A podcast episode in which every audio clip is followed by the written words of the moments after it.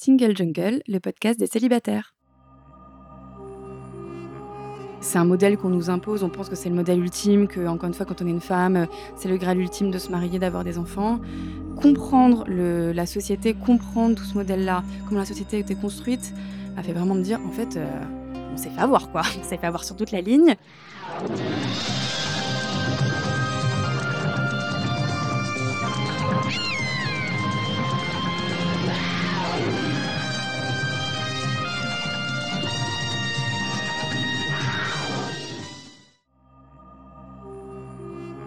Je suis Louisa Amara et j'ai créé Single Jungle, un podcast dédié aux célibataires.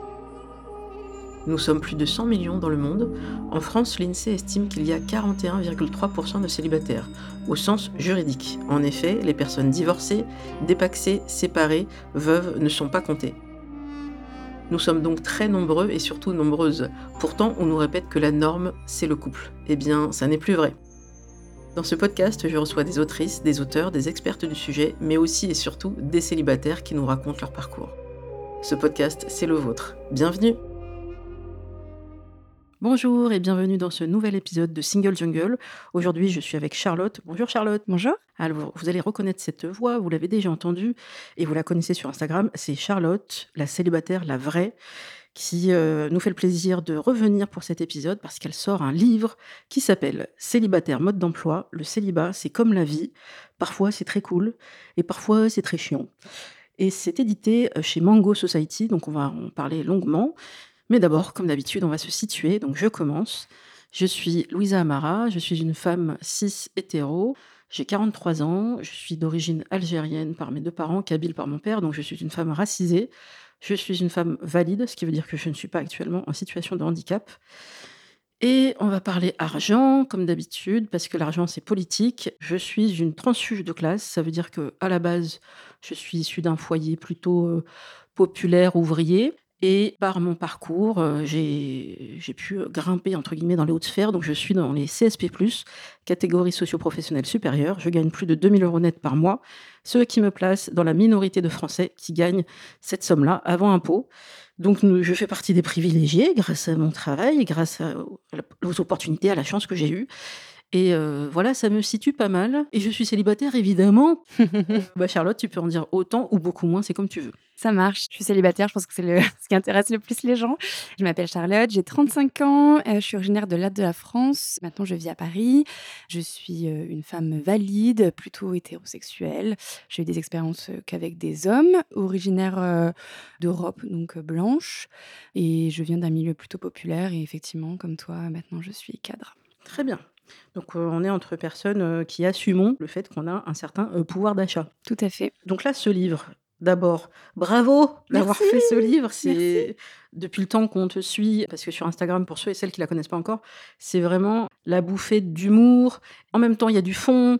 Et voilà, si vous êtes célibataire ou pas, ou si vous en avez autour de vous, bah, forcément, ça va vous plaire et partagez les contenus parce que bah voilà, c'est le petit soleil de la journée, mmh les posts que tu fais, je trouve. Et là, que ça devienne un livre, et eh ben, c'est un peu le rêve de beaucoup de gens qui créent des contenus. Alors bien sûr, euh, comment ça s'est passé, la proposition? Est-ce que c'est toi qui as envoyé ta proposition? Comment ça s'est passé? Déjà, juste petite parenthèse, je suis hyper contente de revenir et je suis ravie en plus de venir parler du livre parce qu'on l'avait évoqué dans le premier épisode euh, que venait de commencer. Euh, le conte, il est encore tout petit et on en avait parlé ensemble, donc je suis ravie de pouvoir en parler avec toi. Comment ça s'est passé? C'est une maison d'édition qui m'a contactée, donc Mango qui m'a contacté à peu près un an après euh, le lancement du compte en me disant qu'ils aimaient bien ce que je faisais, ils aimaient bien ma plume. Ils m'ont dit Est-ce que tu as déjà pensé en faire un livre? Évidemment, j'y avais déjà pensé, mais c'était un peu une idée comme ça euh, que j'avais dans un coin de ma tête, parce qu'effectivement, le sujet est vaste et il y a mille euh, choses à en dire, des choses effectivement plus sérieuses et plus légères. Vraiment, je me souviens exactement du moment où j'ai lu ce message, parce qu'ils m'ont contacté sur Instagram. Je suis, me suis vraiment, j'ai dû m'asseoir, euh, vraiment tellement j'en ai perdu mes moyens, j'étais dans tous mes états. J'y ai pas cru du tout, mais effectivement, après, on s'est rencontrés, on a échangé, elles m'ont demandé si ça pouvait m'intéresser etc. Et moi, j'ai dit, je n'ai jamais écrit, je sais pas mon métier hein, du tout. Et même la création de contenu, c'est pas du tout mon métier aujourd'hui. Donc forcément, sur le coup, j'ai plus tendance à me justifier dans le sens je ne saurais pas faire, syndrome de l'imposteur, etc. Elles m'ont énormément rassurée et, et, en fait, on a commencé à monter un projet, discuter un peu de voilà, est-ce que c'était plutôt une compilation des mêmes que je faisais? Est-ce que c'était les posts? Est-ce que c'était totalement autre chose? Moi, je voulais faire plutôt autre chose et creuser plutôt les sujets que j'avais commencé à aborder. Et voilà, après, on a construit un plan, etc. Et puis, on a échangé sur tout le contenu. Et t'as pas été effrayée par l'ampleur du travail, de comment on fait, combien de temps ça va me prendre dans ma vie, parce que, aux surprises, quand on se lance dans un livre, on n'arrête pas tout à côté, que ce soit le travail ou autre. Totalement. Effectivement, mon premier réflexe a été de dire euh, c'est pas mon métier, donc euh, déjà euh, je sais pas si j'en suis capable. il y a vraiment ce côté. après, j'ai tendance à faire ça dans la vraie vie sur plein de sujets, mais vraiment je me suis dit j'en suis pas capable. Et effectivement aussi je travaille du coup à temps plein à côté, donc c'est est-ce que je vais avoir le temps de le faire. En plus effectivement on parle vite de il y a des phases de lancement dans l'année, etc. Donc il fallait donner une deadline, etc. Et quand on l'a jamais fait, on se rend pas compte effectivement de la charge que ça peut représenter. Et en plus, on avait un peu, moi j'avais un peu ce fantasme de l'écrivain qui est un peu au coin de la cheminée en train de d'écrire avec un verre de vin à la main. Et en fait, c'est pas du tout ça. C'est vraiment énormément de travail, de recherche, relire, écrire, euh, refaire les plans, etc. Et au début, on est tout excité. Et après, c'est vraiment plein de phases de je vais jamais y arriver. J'appelais mon éditrice en pleurant et euh, j'appelais mes amis en disant je vais tout arrêter. Pourquoi je me suis lancée là-dedans? Et c'est plein de hauts et de bas vraiment. Et au final, bon, bah, j'y suis arrivée, j'en suis très fière, mais, euh, mais c'est vraiment ouais, les, les montagnes russes. Est-ce que tu as pensé à un moment donné à te faire accompagner euh, par un agent ou une agente littéraire? Pas du tout, j'y ai pas du tout pensé. Très intéressant. Alors, pour ceux et celles qui auraient un projet ou qui un jour, euh, bah voilà, vous travaillez sur, un, sur votre contenu et puis bah, ça tombe. On ne sait pas trop pourquoi, on remercie le ciel, mais ça tombe. Petit spoiler, on m'a fait ce type de proposition et moi je suis très très carré. Je me lance pas tant que j'ai pas toutes les informations. Donc je vais faire un petit peu ce qu'on peut appeler dans le domaine un peu marketing un benchmark. Donc je vais aller contacter d'autres auteurs et autrices que je connais pour me dire bah, comment ça s'est passé pour eux, qu'est-ce qui est la plus grande difficulté, les trucs bien. Et puis, c'est là qu'on voit, et puis comme je lis beaucoup, je vois souvent, je remercie mon agente, je remercie mon agent. Je dis, mais il y a des gens dont c'est le travail de négocier pour nous, mais, mais, super. Donc voilà, moi j'ai commencé comme ça, en contactant les bonnes personnes, et puis on verra si ça se fait ou pas. Et surtout, ce qui me semble très important, il faut s'écouter, et si c'est pas le bon moment pour vous, c'est pas le bon moment pour vous.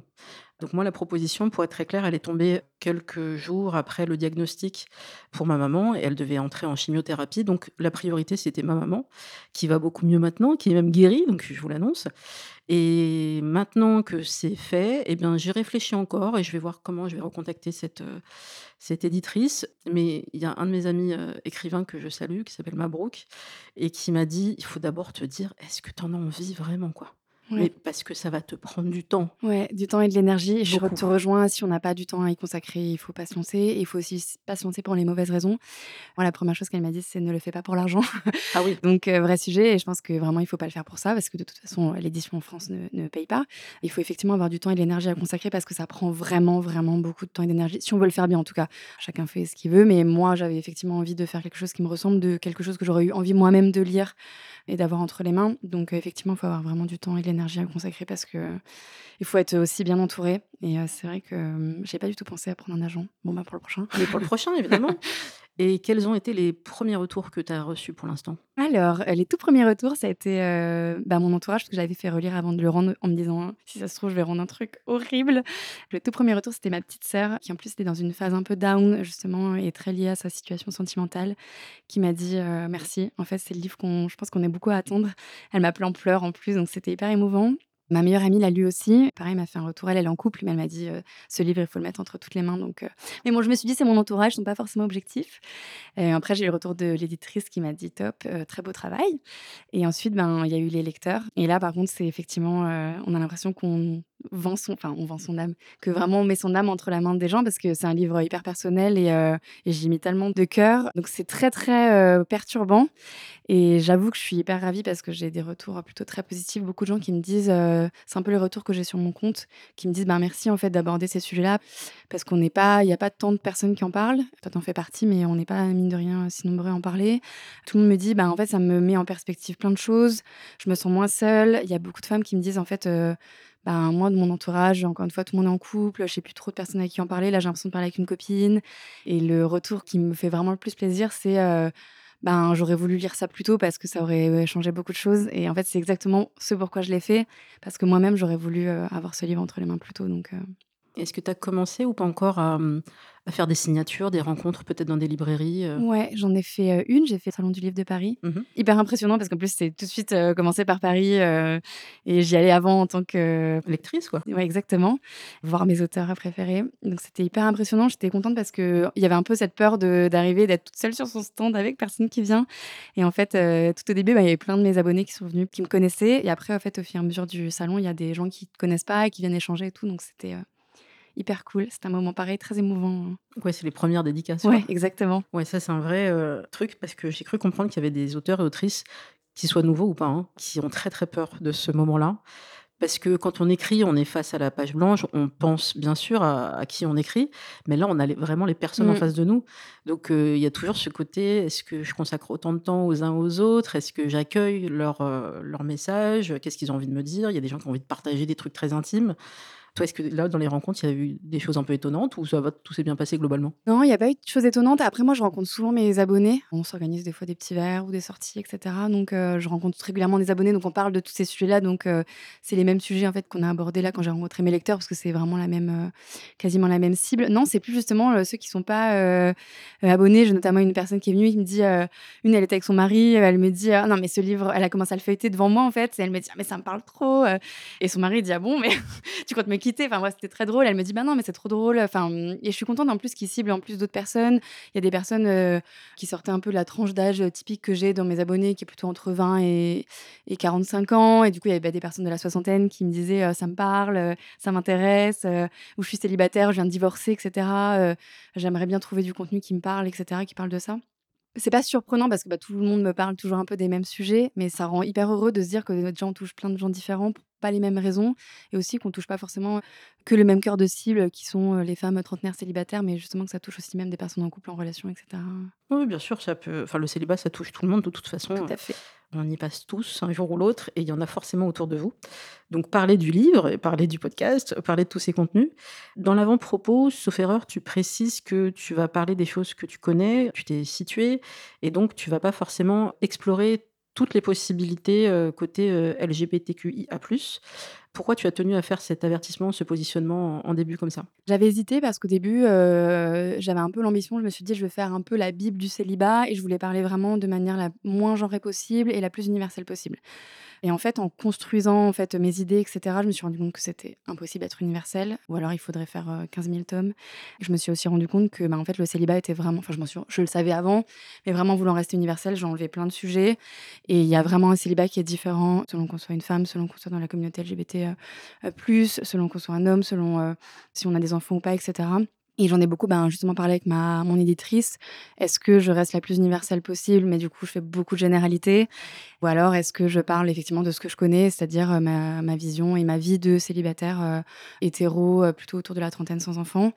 Et en fait, on a vraiment pris ce parti et parce qu'effectivement être universel, c'est en fait quasiment impossible et surtout sur des sujets qui en fait sont vraiment différents, heu, donc je trouvais ça important de le situer au début. Après, il y a plein de sujets, j'ai des personnes, qui sont de cette communauté-là ou qui sont des hommes et cetera, qui me disent: «Ça il y a plein de sujets qui me parlent». Effectivement, pas tous, mais il y a plein de sujets qui peuvent toucher, heu, différentes personnes, mais c'est vrai que la plupart sont, hem, vraiment plutôt du côté, des femmes, hétéros. Oui, puis au moins, tu auras pas cette question de légitimité dans ton propos Ouais, carrément. et puis, qu'on le veuille ou non, la plupart des personnes, issues de la communauté LGBT+, bah, ces personnes ont grandi dans un monde hétéronormé, à fond les ballons. Donc elles ont aussi intégré des biais, même si après, heu, dans le combat, dans, heu, comment, heu, mon identité, je je la comprends, je l'assume, bah, il y a encore tous ces biais-là et donc il va y avoir aussi des, des problèmes de oui, de patriarcat même au sein de de couples, heu, ou de relations, heu, LGBT. Ça, heu, je vous renverrai vers les bonnes sources de personnes concernées qui en parlent beaucoup mieux que moi et bien sûr vers les épisodes que j'ai faits avec certaines personnes concernées. On voit que tu as fait un parcours en fait, dans le livre mais aussi dans tes contenus et tu le dis, tu as appris plein de choses en fait dans ton célibat. Donc c'est un peu le but de Single Jungle, c'est essayer de transmettre modestement ce qu'on a appris pour éviter éviter aux gens de faire les mêmes, je dirais pas bêtises. On fait des expériences. Oui, c'est vrai. On fait des expériences et on on grandit avec elles. Qu'est-ce que toi peut-être, heu, tu as appris de plus fondamental, de plus important que tu aimerais transmettre? Sinon, il bah, faut lire le livre, mais là, en, petite. En résumé, effectivement, les expériences font la personne qu'on est, etc. Mais il y a quand même des choses que j'aurais aimé lire, apprendre plus tôt, et notamment en fait que le fait que moi personnellement, je subissais beaucoup le célibat était très lié en tout cas moi, hein, je dis pas que c'est tout le monde, mais moi était très lié à ma construction, ma vision du couple, qui est encore une fois très liée ben, au modèle patriarcal de la société. Et du coup, moi, le fait de comprendre d'où venait euh, ce fait que la société était construite autour du couple et autour du couple, comme tu l'as dit, hétéronormé, etc. Le fait de me rendre compte que il y avait toute cette pression insidieuse qui est pas forcément directe, mais très indirecte. En fait, de me dire, bah, en fait, c'est totalement euh, what the fuck? Et en fait, de comprendre vraiment tout ça, de prendre de la hauteur, de lire plein de choses, etc., m'a fait me dire, en fait, c'est pas du tout un sujet. Encore une fois, ma valeur n'est pas liée à ça. C'est un modèle qu'on nous impose. On pense que c'est le modèle ultime, que, encore une fois, quand on est une femme, c'est le graal ultime de se marier, d'avoir des enfants. Comprendre la société, comprendre tout ce modèle-là, comment la société a été construite, m'a fait vraiment me dire, en fait, euh, on s'est fait avoir, quoi. On s'est fait avoir sur toute la ligne. Aujourd'hui, c'est même plus un sujet, mais c'est vraiment le fait d'avoir, moi en tout cas, beaucoup, m'être beaucoup renseigné, d'avoir beaucoup lu, qui m'a permis de tout comprendre pour aujourd'hui me dire, bah, en fait, maintenant que j'ai compris. Euh, après, je dis pas que c'est facile. Hein, euh, il y a aussi tout un travail.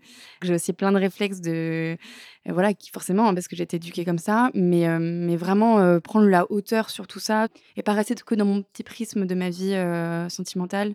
Ça m'a énormément aidé. C'est pour ça que j'en parle beaucoup au début du livre sur toute la partie comprendre pourquoi on le subit, l'image de la société, l'image du célibat, comment construire les relations. Encore une fois, la, société hétéronormée et autour du couple, c'est hyper important pour moi d'en parler parce que c'est vraiment lié au fait que beaucoup, beaucoup de femmes subissent leur situation sentimentale souvent quand elles sont célibataires. Et pourtant, et ça tu le cites dans le livre, les femmes célibataires, notamment sans enfants, surtout celles qui n'ont pas d'enfants, sont celles qui statistiquement s'en sortent le mieux en termes de je dirais bonheur ou vie satisfaisante quoi. Voilà, ça ne veut pas dire qu'on n'a pas de charge mentale, hein, loin de là. Mais euh, si on compare avec euh, les femmes en couple et euh, avec les, les, femmes qui ont des enfants, c'est encore plus compliqué, qui sont peut-être mères célibataires, c'est pas qu'elles sont pas heureuses, c'est qu'elles croulent sous la charge mentale mmh. et l'espace d'intimité une petite dédicace à ma collègue, j'en ai parlé tout à l'heure, Marie, qui disait Mais tu oublies d'aller aux toilettes seule, en fait. Hein c'est terminé pendant très longtemps. Mmh. Je dis Mais non, je, veux cet espace, moi. Donc, malgré ça, malgré le fait qu'on sait qu'on peut être plus heureuse en étant célibataire, il y a quand même cette pression. Et pourtant, on voit qu'au bout d'un moment, on va moins accepter n'importe qui parce qu'on n'accepte plus cette pression. Ça aussi, c'est un truc important pour moi. Comment tu expliques que ça y est, les, femmes, pour beaucoup, en tout cas celles qui se documentent, qui ont un peu euh, sont sorties de la matrice, quoi. Euh, c'est exactement ça. C'est un peu on a pris. Non, c'est exactement ça. On est sorti de la on a pris la pilule là et on dit euh, je vais plus accepter n'importe quelle date en fait parce que je suis bien comme ça. Est-ce que c'est le je dirais pas que c'est l'air du temps, c'est peut-être la documentation, le fait qu'on en parle plus? C'est le fait, je pense clairement qu'on en parle plus. Je pense que le fait qu'il y ait des podcasts comme le tien, des comptes comme le mien et plein d'autres euh, œuvres aujourd'hui, et tout le travail de, que tu cites régulièrement et que j'essaie de citer aussi, toutes les femmes effectivement qui sont renseignées vraiment changent euh, d'état d'esprit, de vision. Et effectivement, on n'accepte plus. Euh, moi, je l'étais vraiment, hein, je pensais vraiment que c'est le couple qui me rendrait heureuse. J'avais vraiment besoin d'un partenaire. Et je pense qu'aujourd'hui, il y a beaucoup de femmes qui n'ont plus besoin d'un partenaire. mais encore une fois, comme je disais dans le livre, c'est un peu la sur le gâteau. Et du coup, le fait de ne pas avoir ce besoin, elles choisissent mieux effectivement euh, leur partenaire parce qu'elles prennent des partenaires qui leur apportent du plus et pas justement, euh, justement du moins.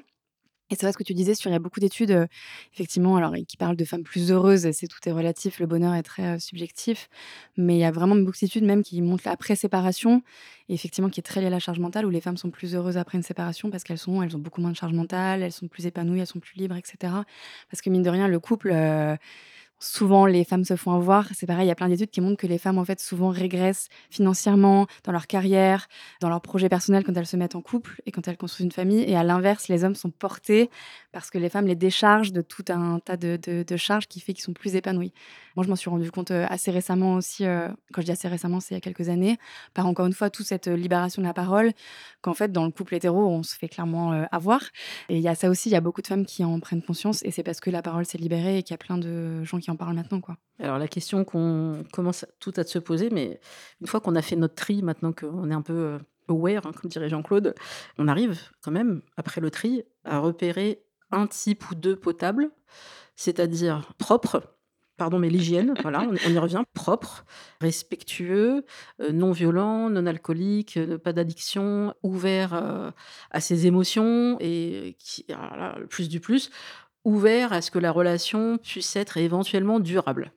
Mmh, ça fait beaucoup de critères. Hein. Si tu en as deux dans stock, c'est beaucoup. Hein, voilà. Est-ce que tu arrives, toi, à faire passer tout ce filtre-là et tout ce tamis, à dire Ah, mais ouais, il y en a en fait c'est hyper dur et ce serait mentir de dire oui. J'arrive à filtrer parce que je, je reste effectivement ce que je disais avant, à chasser le naturel. Donc, euh, donc des fois, je suis comme beaucoup de femmes. Il y a des red flags, euh, viens en face de moi, je les, je les sais, je les vois, mais il y a toujours le mais.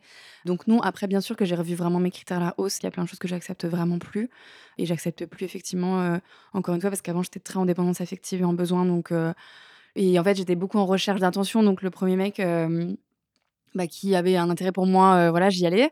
Je caricature un peu, mais c'est vraiment presque ça. Euh, maintenant, effectivement, je suis beaucoup plus exigeante, mais ça n'empêche que, voilà, il y a aussi des choses euh, qui jouent. Je sais très bien que j'accepte des choses qui, non pas ne sont pas acceptables, mais où je pourrais être encore plus exigeante, parce que c'est un vrai travail aussi de se dire, j'ai aussi des moments de solitude et des fois aussi, ben, oui, là j'ai envie d'un câlin, donc effectivement, oui, il n'est pas parfait, mais, mais voilà, je, cède aussi des fois à des pulsions et juste il est beau. La dernière fois j'ai rencontré un mec en soirée, il était juste beau, attirant je savais pertinemment que c'était pas un mec bien. Et voilà, juste là, à ce moment-là, j'avais envie de m'envoyer en l'air, tout simplement. Et évidemment que derrière, il m'a ghosté, etc. Mais bon, je le voyais un peu venir, et c'est pas pour autant que c'est moins violent. Mais voilà, on est aussi des êtres humains, il faut pas non plus trop. Euh, j'ai beaucoup d'abonnés qui me disent Ah oui, mais là. Euh, je sais que je devrais pas et tout. Et en fait, il faut aussi euh, voilà, accepter qu'on n'est pas parfait. Vraiment, ouais, moi, je suis en tout cas beaucoup plus exigeante dans mes rencontres et dans les, que je rencontre et j'encourage toutes les femmes à l'être. Euh, et quand on n'arrête pas de nous dire oui, mais t'es célibataire, c'est parce que t'es trop exigeant. Et ah je oui. répète tout le temps, mais encore heureux en fait. Hein, euh, parce que le fameux mieux vaut être seul que mal accompagné, euh, c'est pas connu pour rien, quoi. C'est vraiment vrai. Mieux vaut être seul que mal accompagné. Bah, le ghosting, c'est le vrai sujet, le gros sujet qui revient. Il y a plein de gens qui me disent oui, mais ça, c'est vraiment l'époque. Alors, je vais peut-être préciser. Ça a toujours existé. L'homme, parce que c'est très masculin, je vous mettrai les stats. Il y a des stats qui prouvent que, comme ils sont déconnectés de leurs émotions mm. parce qu'ils n'ont pas été élevés à être dans l'empathie, gna gna gna, oui, je me moque, eh bien, pour beaucoup, ils vont se détacher beaucoup plus vite et avoir cette espèce de lâcheté de dire, mais en fait, euh, ratio, temps, énergie, explication, non. Et donc, ça a toujours existé quelqu'un qui se barre du jour au lendemain et qui ne donne pas de nouvelles. Simplement, avec les applis, c'est mmh. beaucoup plus facilité. Et il y en a qui vont dire, bah maintenant, les filles, elles le font aussi. Mais c'est pas parce qu'il y a des filles qui le font et qui prennent là ce comportement masculin que ça le justifie pour autant. Toi, tu donnes des conseils régulièrement dans le livre aussi, mais dans très régulièrement parce que j'ai l'impression que ça remonte, c'est peut-être des questions qu'on te pose souvent. Comment tu donnes des conseils? Moi, le conseil que je donne, c'est bah, le silence, c'est une réponse. Mmh, Donc, tu n'es pas le problème, c'est lui ou c'est elle. Cette personne a, manqué de respect envers toi et envers ce que vous avez vécu. Donc, stop. Mais si tu veux écrire la réponse, tu peux l'écrire, tu peux l'envoyer dans le vide, tu peux l'écrire sur un papier, comme tu veux, tu peux brûler le papier dans la sécurité quand même. Mais euh, voilà, je pense qu'on a besoin d'extérioriser. Qu'est-ce que tu penses de ce point de vue? Puis te rejoins à 2000%. La première chose, c'est vraiment euh, ne pas se flageller et c'est pas nous le problème. Et ça, c'est vraiment parce que pareil, je l'ai beaucoup vécu.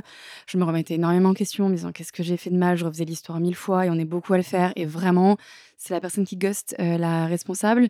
C'est elle, effectivement, qui est respectueuse, qui n'assume pas ses émotions, etc. Donc, surtout pas se remettre en question. Et après, exactement, je te rejoins. Le conseil, euh, il y a beaucoup de gens qui me disent est-ce qu'il faut l'insulter? Est-ce qu'il faut lui dire? Est-ce qu'il faut le mettre le sonner dans son caca? En fait, je leur dis faites ce qui vous soulage il y a beaucoup d'études aussi qui disent que psychologiquement, en fait, quand l'histoire n'est pas finie, c'est hyper dur de tourner la page, mais c'est valable pour plein de choses. Et le ghosting, c'est pour ça que c'est très mal vécu par les gens. Comme avant, effectivement, à l'époque, les gens qui disparaissaient du jour au lendemain, les fameux euh, mon mari allait acheter des paquets, un paquet de clopes et n'est jamais revenu, ça existait aussi. Et c'est hyper dur à vivre parce qu'on ne fait pas faire son deuil d'une histoire qui n'est pas finie. Donc, effectivement, euh, le conseil numéro un que moi je donne et que moi je fais beaucoup, c'est clôturer moi-même l'histoire. Mais après, on a envie de je suis pas pour la violence, mais des fois, euh, l'insulte, ben oui, on a envie d'insulter, ben insulter, on a envie de dire quelque chose. Et même si on, effectivement la personne euh, nous a bloqué, etc., ben juste l'écrire quelque part, pour soi, mine de rien, ça peut paraître un peu euh, bébête, mais en fait, ça soulage vraiment beaucoup parce que notre cerveau a, en fait, a mis fin à l'histoire et, on peut avancer. Alors, c'est dur, hein, parce que. Parce qu'on peut avoir été très attaché, on peut se sentir effectivement pas respecté, on peut se sentir pas bien du tout, mais c'est au moins une première bonne étape. Est-ce que tu as déjà eu le retour d'un ghoster Ouais, l'année dernière, j'avais rencontré quelqu'un à un mariage, j'avais eu un vraiment un crush, heu, en plus, tout m'avait dit, heu: «Il est hyper gentil, tu verras, il est pas comme les autres, nanana nanana», bref. Et effectivement, il m'a ghostée et c'est marrant parce que c'est là où j'avais lancé d'ailleurs le sujet sur mon compte. Souvent, les sujets que je lance sont liés de près ou de loin à mon actualité de vie. Mmh et en fait, justement, j'avais fait le sondage: «Vous, qu'est-ce que vous faites?» et en fait, j'avais au début choisi c'est marrant, j'avais écrit le message d'insulte en disant, «Tu qu'une pauvre merde, à quel moment?» voilà et en fait, j'avais reformulé mon message en lui expliquant par A plus B que c'était mal ce qu'il avait fait, que c'était hyper irrespectueux et que c'était hyper dommage parce que ça gâchait l'histoire qu'on avait vécue, même si elle était que d'une nuit. Ça gâchait son image, heu et ça gâchait, heu, enfin, c'était vraiment pas cool et du coup, là, il m'a répondu, il s'en est excusé et bah, du coup, ça m'a vachement aidé à à tourner la page. Alors tous ne répondent pas, mais en tout cas, j'étais assez contente, heu, du coup, de pas avoir insulté et d'avoir été «pédagogue» entre guillemets et juste lui avoir dit: «Bah, ouais, en fait, c'est quoi l'intérêt?» parce que tu aurais pu juste me dire: «Bah, écoute, ça m'intéresse pas de donner suite», heu et j'aurais entendu et encore une fois, prends tes prends tes balls, quoi. Après, on n'est pas toujours obligé de se dire: «Mais est-ce que c'est à moi d'éduquer cette personne, de Ouais, lui de lui expliquer les bases du respect et tout?» Ouais. non. Alors moi, j'ai eu le cas du type qui ghost dans le sens où il bloque de partout. Évidemment, la veille de notre 2e rendez-vous parce que c'est plus drôle et bah, je comprends pas, c'est pas grave et 1 mois après, plus ou moins il me recontacte et: «Salut, heu, j'aimerais qu'on se parle». Coup, elle s'a s'agit Mmh. et puis je me dis: «Tu vas venger toutes les autres» et du coup, il m'a dit: «J'aimerais bien qu'on se voit». Je lui ai dit: «OK, mais à une condition, c'est que tu répondes à toutes les questions que je vais te poser et il y en aura un paquet». Il me dit: «OK». Donc je vais au rendez-vous, je me dis: «Au pire, il sera là, il sera pas là, bon». J'abrège le rendez-vous, mais j'ai pu poser toutes mes questions et donc quelle a été son explication au fait de m'avoir ghostée? Attention, roulement de tambour. Il fait ça tout le temps avec toutes les filles. Oh putain. Donc je sais pas combien on est. Je je sais pas. J'espère qu'il a arrêté. Mais donc c'est un serial ghoster. En fait, il aime bien la magie du 1er rendez-vous et en fait, il veut retrouver ça à chaque fois et je lui dis: «Ah OK, maintenant on va parler franchement. Tu essayes de tomber sur des filles qui vont coucher le 1er soir et puis celles qui couchent pas le 1er soir, tu les revois pas?»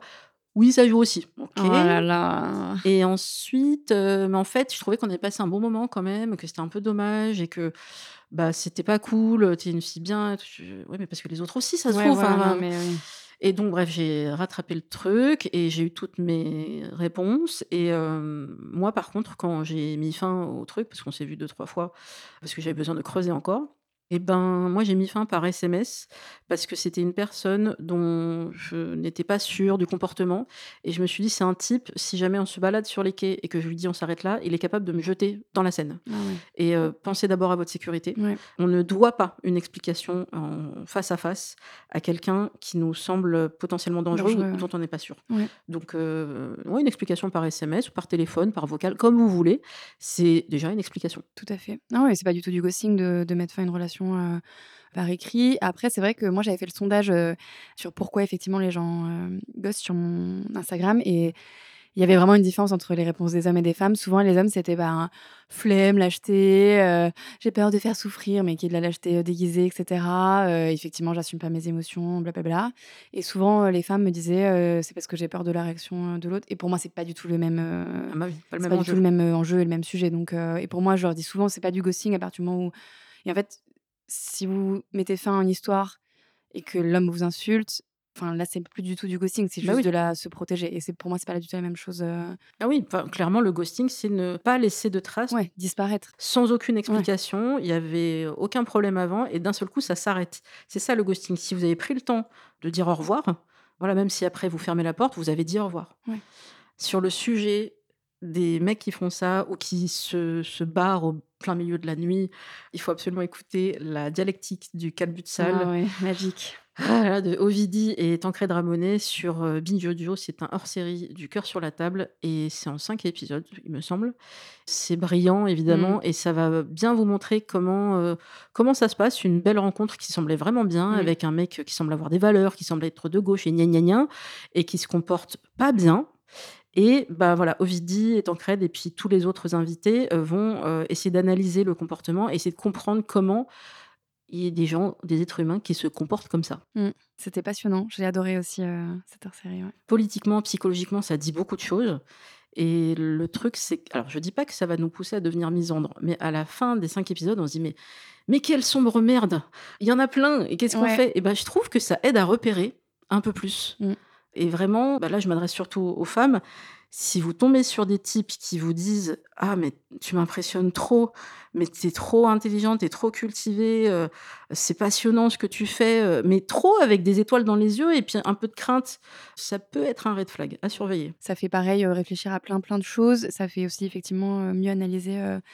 Et moi, j'avais aussi, mine de rien, vraiment, ça m'avait rassurée en me disant encore une fois, c'est pas cool de dire qu'on a toutes vécu ça, mais en même temps, il y a un peu ce côté, bah, en fait, ouais, c'est encore une fois, c'est pas nous le problème, et il y a un vrai problème de l'autre côté, et c'est pas lié à nous, en fait, c'est lié à un vrai problème d'autres personnes. Donc, c'est un peu rassurant dans, le sens où c'est pas, encore une fois, le mec s'est barré du jour au lendemain, ou le mec a gossé, ou le mec, effectivement, est parti. Moi, ça m'est arrivé, un mec qui était pareil, adorable, il est parti au milieu de la nuit.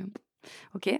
Et en fait, c'est hyper difficile. On se sent très seul dans ces moments-là en se disant euh, vraiment, on se remet en question. Et je trouve que l'enquête, elle est vraiment hyper bien faite, en tout cas. Bah, euh, ce qui fait que peut-être on peut en parler avant. Alors, euh, j'ai deux équipes là dans mes, dans mes potes et parfois des sex friends ou des amants. J'ai l'équipe qui dit c'est super cool de parler de tous ces sujets avant. Comme ça, ben toi t'es cash, tu dis ce que tu aimes, ce que tu n'aimes pas, c'est ok de dormir ensemble ou pas. Et ça c'est la première équipe. Spoiler, ce sont mes préférés. on dit les choses, on est dans le consentement, à tout moment on s'interroge. Et j'ai l'autre équipe, un petit peu plus âgée, un peu moins déconstruite, qui se dit mais mais il n'y a plus de spontanéité. On peut pas un peu voilà se laisser aller et puis de toute façon tu as le langage du corps, tu me feras comprendre ce que t'aimes ou ce que t'aimes pas. Pardon? Bah si, parce qu'il y a des gens, ils aiment bien, et puis peut-être par ton regard. Alors là, moi, je pense que c'est super important aussi pour votre sécurité de dire, voilà, moi, j'aime pas être surprise au lit, par exemple, pour une position sexuelle, et que tu le fasses sans même en avoir parlé jamais avant.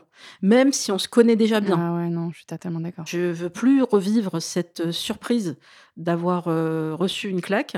Je vous mettrai une statistique qui vient des coups sur la table. C'était Maya Mazorette qui avait sorti une étude euh, qui était anglaise, mais on n'est pas mieux en France, où le nombre de rapports avec violence a beaucoup augmenté dans les couples hétérosexuels. Et ça n'est pas la demande des femmes. C'est vraiment parce que. Merci porno. Voilà, mmh, euh, ils ont envie de reproduire, mais on en parle avant en fait. Mmh.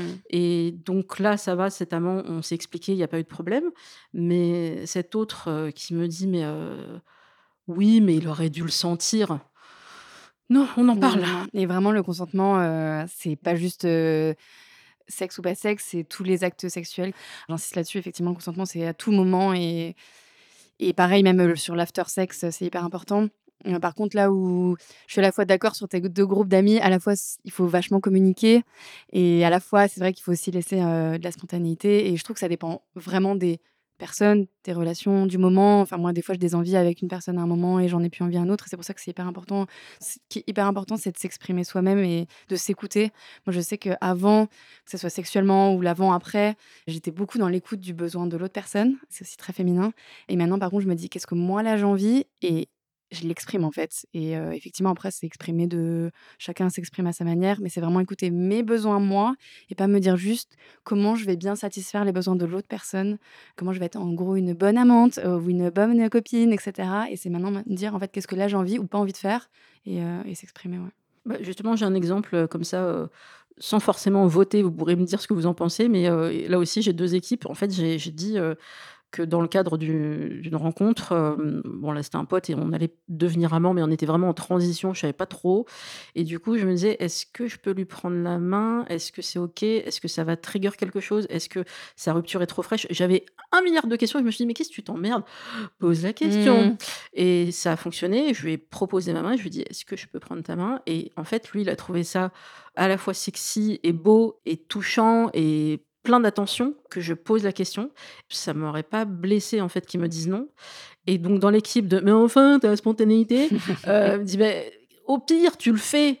Il est pas content, il enlève sa main. Qu'est-ce qui se passe? Je lui dis bah ça met un malaise. Et en fait, il y a plein d'autres questions qui viennent derrière. Donc, euh. Et puis là, on est au cinéma. Le cinéma, c'est un lieu important pour moi. Je me sens bien au cinéma. On vit un beau moment ensemble. Et j'ai pas envie qu'il y ait cette espèce de chape de plomb qui tombe. Mm et qui nous gâche une partie du film, un film avec Gilles Lelouch, magnifique, il faut aller voir. Donc, euh, je vous mettrai toutes les références. Mais bref, juste, pourquoi tu vas risquer de gâcher un moment alors que simplement en communiquant, communication, quoi? Ben voilà. J'ai souvent des questions du coup de cœur, un peu le courrier du cœur de mes abonnés. Donc de temps en temps, je fais des sessions, je leur dis posez-moi les questions qui vous tracassent, que ce soit des hommes ou des femmes. donc je rassemble tout et en fait 99% des fois, la réponse est la communication. Et du coup, il y a plein de gens qui suivent les stories et qui me disent c'est ouf parce que de voir toutes ces questions-là posées, qui sont plein de problématiques vraiment hyper différentes. Et là, je me demande ça sur des relations, encore une fois, de sex friend, de, bon, j'aime pas mes étiquettes, mais d'amants, de, relations amoureuses, etc. 99% du temps, vraiment, la réponse, c'est communiquer, communiquer, communiquer, dites-vous les choses. Et même les gens qui posent pas des questions, vous me répondent souvent dans les stories, c'est ouf parce qu'en fait, on se rend compte que on est tous des adultes qui ne savons pas du tout communiquer, quoi. Et souvent, c'est la, la seule réponse, c'est ça, quoi, c'est communiquer. Mais une fois qu'on le sait, il faut le mettre en application. Tout à fait, c'est moins facile. Ça fait partie des, conseils que tu proposes. Est-ce que justement tu as eu des retours où on t'a dit euh, c'est cette partie-là vraiment qui m'a. Je suis sortie de la matrice grâce à ça ou au contraire c'est l'ensemble du livre qui a été éclairant pour tout le monde? Ça dépend vraiment des gens on se rend pas compte, mais des fois, en nous, on est quand même là, on vit à Paris, on est, on est entouré de personnes plutôt déconstruites, qui ont fait des études, etc. Et tout le monde n'est pas exposé de la même façon au féminisme. Donc, je suis hyper contente parce qu'il y, a des gens qui sont pas du tout exposés à nous, tous les comptes qu'on peut suivre, toutes les personnes, les lectures qu'on peut faire, et qui me disent que la première partie, vraiment, leur a parlé. Notamment, moi, je viens du coup d'un petit village à fond de la Lorraine, et des, femmes du coup mariées qui m'ont dit ah, mais j'ai jamais vu les choses comme ça. Et donc, toute la première partie du livre, qui est vachement sur la société, l'analyse, etc., me disent mais waouh, en fait, je m'attendais pas du tout. D'autres personnes qui me disaient bah moi j'avais besoin un peu de, conseils concrets, qui est plutôt la deuxième partie du livre, euh, soit de conseils en termes de relations, soit de conseils bah, comment gérer le ghosting, ou soit pour faire des rencontres, soit pour voyager solo. Et en fait, je l'ai vraiment fait, je l'ai construit ce livre euh, pour justement pouvoir piocher selon ces moments de vie et selon ses attentes, en fait, ce qui nous parle le plus, il y a des personnes qui, ont besoin de l'ensemble. là, j'ai une personne il n'y a pas longtemps qui m'a dit j'étais 15 ans en couple, du coup, ton livre là m'a sauvée parce que je découvrais vraiment bah, ce que c'était le célibat et du coup, j'ai eu ton livre entre les mains et merci. Et d'autres personnes qui m'ont dit bah, moi, la première partie, effectivement, voilà, c'était un peu des rappels. Par contre, la deuxième, les conseils très concrets m'ont parlé. Ça dépend vraiment des gens, de leur phase de vie, etc.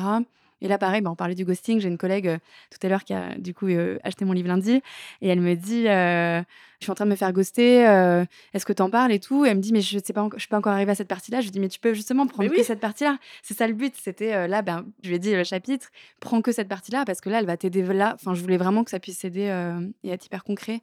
Et donc là, elle m'a envoyé un texto justement quand j'étais sur le chemin pour venir. Elle m'a dit oh, mais trop bien, ça m'aide de ouf. Oui, il y a vraiment des, astuces en fait. Ouais, c'est ça. Je voulais qu'il soit très concret, ouais. Pour qu'on gagne un peu de, temps.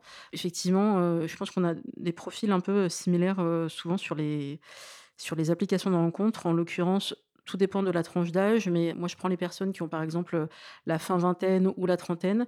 On sort souvent d'une histoire plus ou moins longue qui a été peut-être fondatrice pour nous en tant que femme adulte. Peut-être on a grandi un peu avec la personne et puis on se retrouve célibataire et ben, un peu patatras, un peu comment on fait je sais même plus comment on fait des rencontres, on a mmh. un peu tout zappé et, c'est là qu'on va peut-être soit aller vers potentiellement la dépendance affective parce que toute la société nous pousse à ça, les comédies romantiques, etc. Et puis il y a aussi peut-être cet, investissement émotionnel qu'on va mettre dans des applis. Là récemment, je suis retournée sur OkCupid. J'y étais pas allée depuis plus d'un an, ça ne me manquait pas. Non pas parce que j'avais rencontré quelqu'un, juste j'avais pas envie, mmh. ça ne me manquait pas. J'ai trouvé mon équilibre avec mes amants et ça me va et je, vis ma meilleure vie comme disent les jeunes, donc je suis pas jeune. Bref, mais du coup, je retourne sur l'appli il y a un type qui me fait du love bombing, mmh. mais genre, mais euh, t'es sublime, je suis sûre t'avoir déjà vu, euh, peut-être sur une autre appli. Euh, qu'est-ce qui fait qu'une fille aussi belle que toi est encore sur les applis? Mais vraiment, le truc, mais je, les violons, et je me dis, oh, ils discutent un peu tous les jours et tout. Et puis, au bout de deux, trois jours, parce que moi, j'y vais pas tout le temps, et puis, enfin, je vais pas répondre tout le temps. Puis, je trouve ça très intéressant que tu me trouves sublime, que tu trouves que je suis une femme extraordinaire, mais que tu me proposes absolument rien, que tu n'indiques rien de tes intentions. Qu'est-ce que tu veux en fait? Et là, depuis, c'est le silence. Ah, comme de par hasard. je me dis, mais il y a quelques années, je me serais dit, qu'est-ce que j'ai dit? Exactement, qu'est-ce que j'ai fait, etc. Ah. Et j'ai pas repéré les red flags, il y en avait, c'était quoi? Eh bien, ces gens-là sont des fantasmeurs, sont éventuellement des gens mariés, sont des gens qui nous font perdre du temps. Donc, surtout, s'il y a des mots beaucoup trop jolis, très vite, très forts, bah, ça se repère. Et en fait, moi, ça me fait rien. En fait, si je n'ai pas été blessée ou quoi que ce soit, mais je pense à des gens qui seraient plus nouvelles sur, nouveaux sur les applis, plus sensibles, pourquoi pas complexés c'est un coup vraiment à nous détruire moralement plusieurs jours d'affilée. Hein. Les applis, euh, j'y consacre une grosse partie du livre parce que c'est vraiment, vraiment un sujet. Effectivement, il y a beaucoup de gens euh, qui se retrouvent célibataires et qui pensent qu'il faut aller direct sur les applis euh, parce que tout le monde y est, tout le monde le fait, etc. Donc déjà, un, c'est faux. Il faut vraiment être dans un certain état d'esprit, il faut être assez fort et ça, mets, je le mets beaucoup dans le livre, effectivement, tout le contexte. Et vraiment, c'est pas obligatoire. Mais beaucoup de personnes qui pensent effectivement qu'il faut enchaîner les relations, donc vont sur les applis et il y a plein de codes qu'il faut en vrai connaître parce qu'effectivement ça peut être très très très violent si on n'a pas effectivement bah, ça se dire c'est pas nous. moi j'avais beaucoup beaucoup de questions sur les applis, c'est les questions que j'ai le plus sur mon compte. C'est pour ça que j'y consacre vraiment une grosse partie du livre. J'y encourage pas à y aller, bien au contraire je pense. Même si ça peut être, je le mets quand même dans le livre qu'on peut y faire des belles rencontres et c'est le cas mais il faut être vraiment très très vigilant et c'est loin d'être obligatoire. Ça pareil, j'y consacre aussi une grosse partie du livre parce que moi-même, quand je me suis mise sur les applis et je me suis pris des énormes claques, des trucs très très violents et j'ai pas du tout envie que d'autres le vivent, ça n'empêchera pas. Mais je trouve que de mettre un peu de contexte, de perspective pour comprendre justement certains comportements, c'était important. Oui, d'autant que pour certaines personnes, les applis, c'est un peu indispensable parce que soit elles sont très timides et dans certaines villes, soit c'est compliqué de trouver les lieux pour faire des rencontres, qu'elles soient LGBT+ ou pas. Soit, comme moi, vous pouvez être victime de grossophobie, c'est-à-dire que la personne dans le bar, vous lui dites bonsoir, elle vous répond même pas et ça peut être très violent. Donc c'est vrai que les applis permettent quand même de faire des rencontres un peu en sécurité aussi. Pour autant, bah, il y a un gros travail de tri, donc beaucoup d'énergie, donc on n'est pas obligé. Exactement. Il peut y avoir des solutions entre les deux. Donc, toi, tu as lancé un Discord. Est-ce que tu veux bien nous en parler? Oui, alors j'ai lancé un Discord qui est à la base pas pour faire des rencontres amoureuses. J'avais beaucoup de, d'abonnés, donc plutôt des femmes, qui me disaient Moi aujourd'hui, j'ai plus trop de copines autour de moi qui sortent, qui sont plus trop disponibles pour des raisons de soit elles sont en couple, soit elles sont très prises par leur travail. Souvent, c'est parce qu'elles ont des bébés en bas âge. C'est normal, hein, ça prend du temps. Toutes ces petites choses. Et donc, elles me disent bah, Moi, justement, j'ai pas de copine célib avec qui sortir, etc. Je me suis dit bah, C'est dommage, créons un petit groupe WhatsApp. En fait, vite, j'ai eu beaucoup de demandes. J'étais un peu dépassée par la demande. Je pensais pas c'était à ce point. Et effectivement, j'ai créé un Discord qui organisé à la base par ville, qui était vraiment dans un objectif de plutôt rencontrer d'autres copines, d'autres femmes célibes qui ont envie de, ben, effectivement, soit discuter, soit de faire une sortie théâtre, une sortie ciné, d'aller boire un coup dans un bar, d'aller peut-être danser, d'aller draguer en groupe, etc. Et c'est un peu pris comme ça. C'est plus que ça aujourd'hui parce qu'il y a plein de sujets de conversation qui sont arrivés. Donc, on a créé un peu des, des groupes de discussion sur certains sujets parce que tout le monde n'a pas l'occasion de se rencontrer en vrai. Et puis, du coup, ça permet aussi à des gens de toute la France de discuter ce qui n'est pas le cas sur Instagram parce que c'est du coup beaucoup moi qui parle. Et là, ça permet vraiment aux gens d'être en interaction, de partager leur peine de cœur, leur joie, euh, leurs doutes, même sur le, boulot, sur un voyage, partager des bons plans, des recours, etc. Et vraiment, dans un premier objectif, c'était vraiment de faire des rencontres plutôt amicales.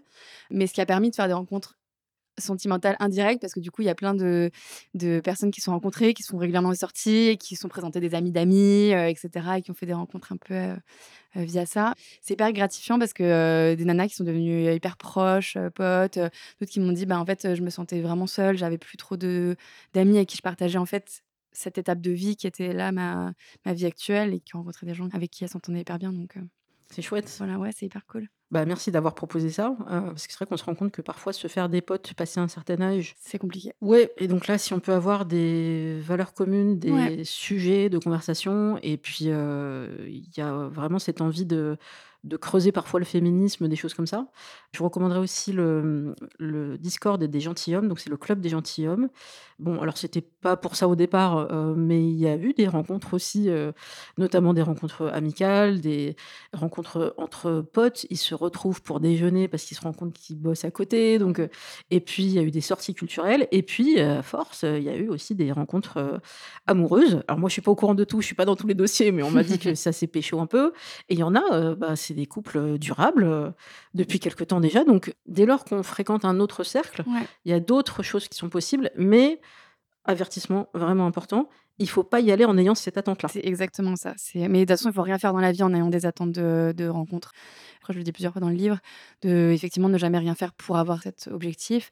Après, par contre, souvent, bah, moi, la question qui était comment on fait pour faire des rencontres, soit amicales, soit. Bah, en fait, effectivement, il n'y a pas 36 000 solutions. Il faut s'ouvrir un peu, mais que ça soit sur du digital ou sur du réel Mais il y a plein maintenant de possibilités.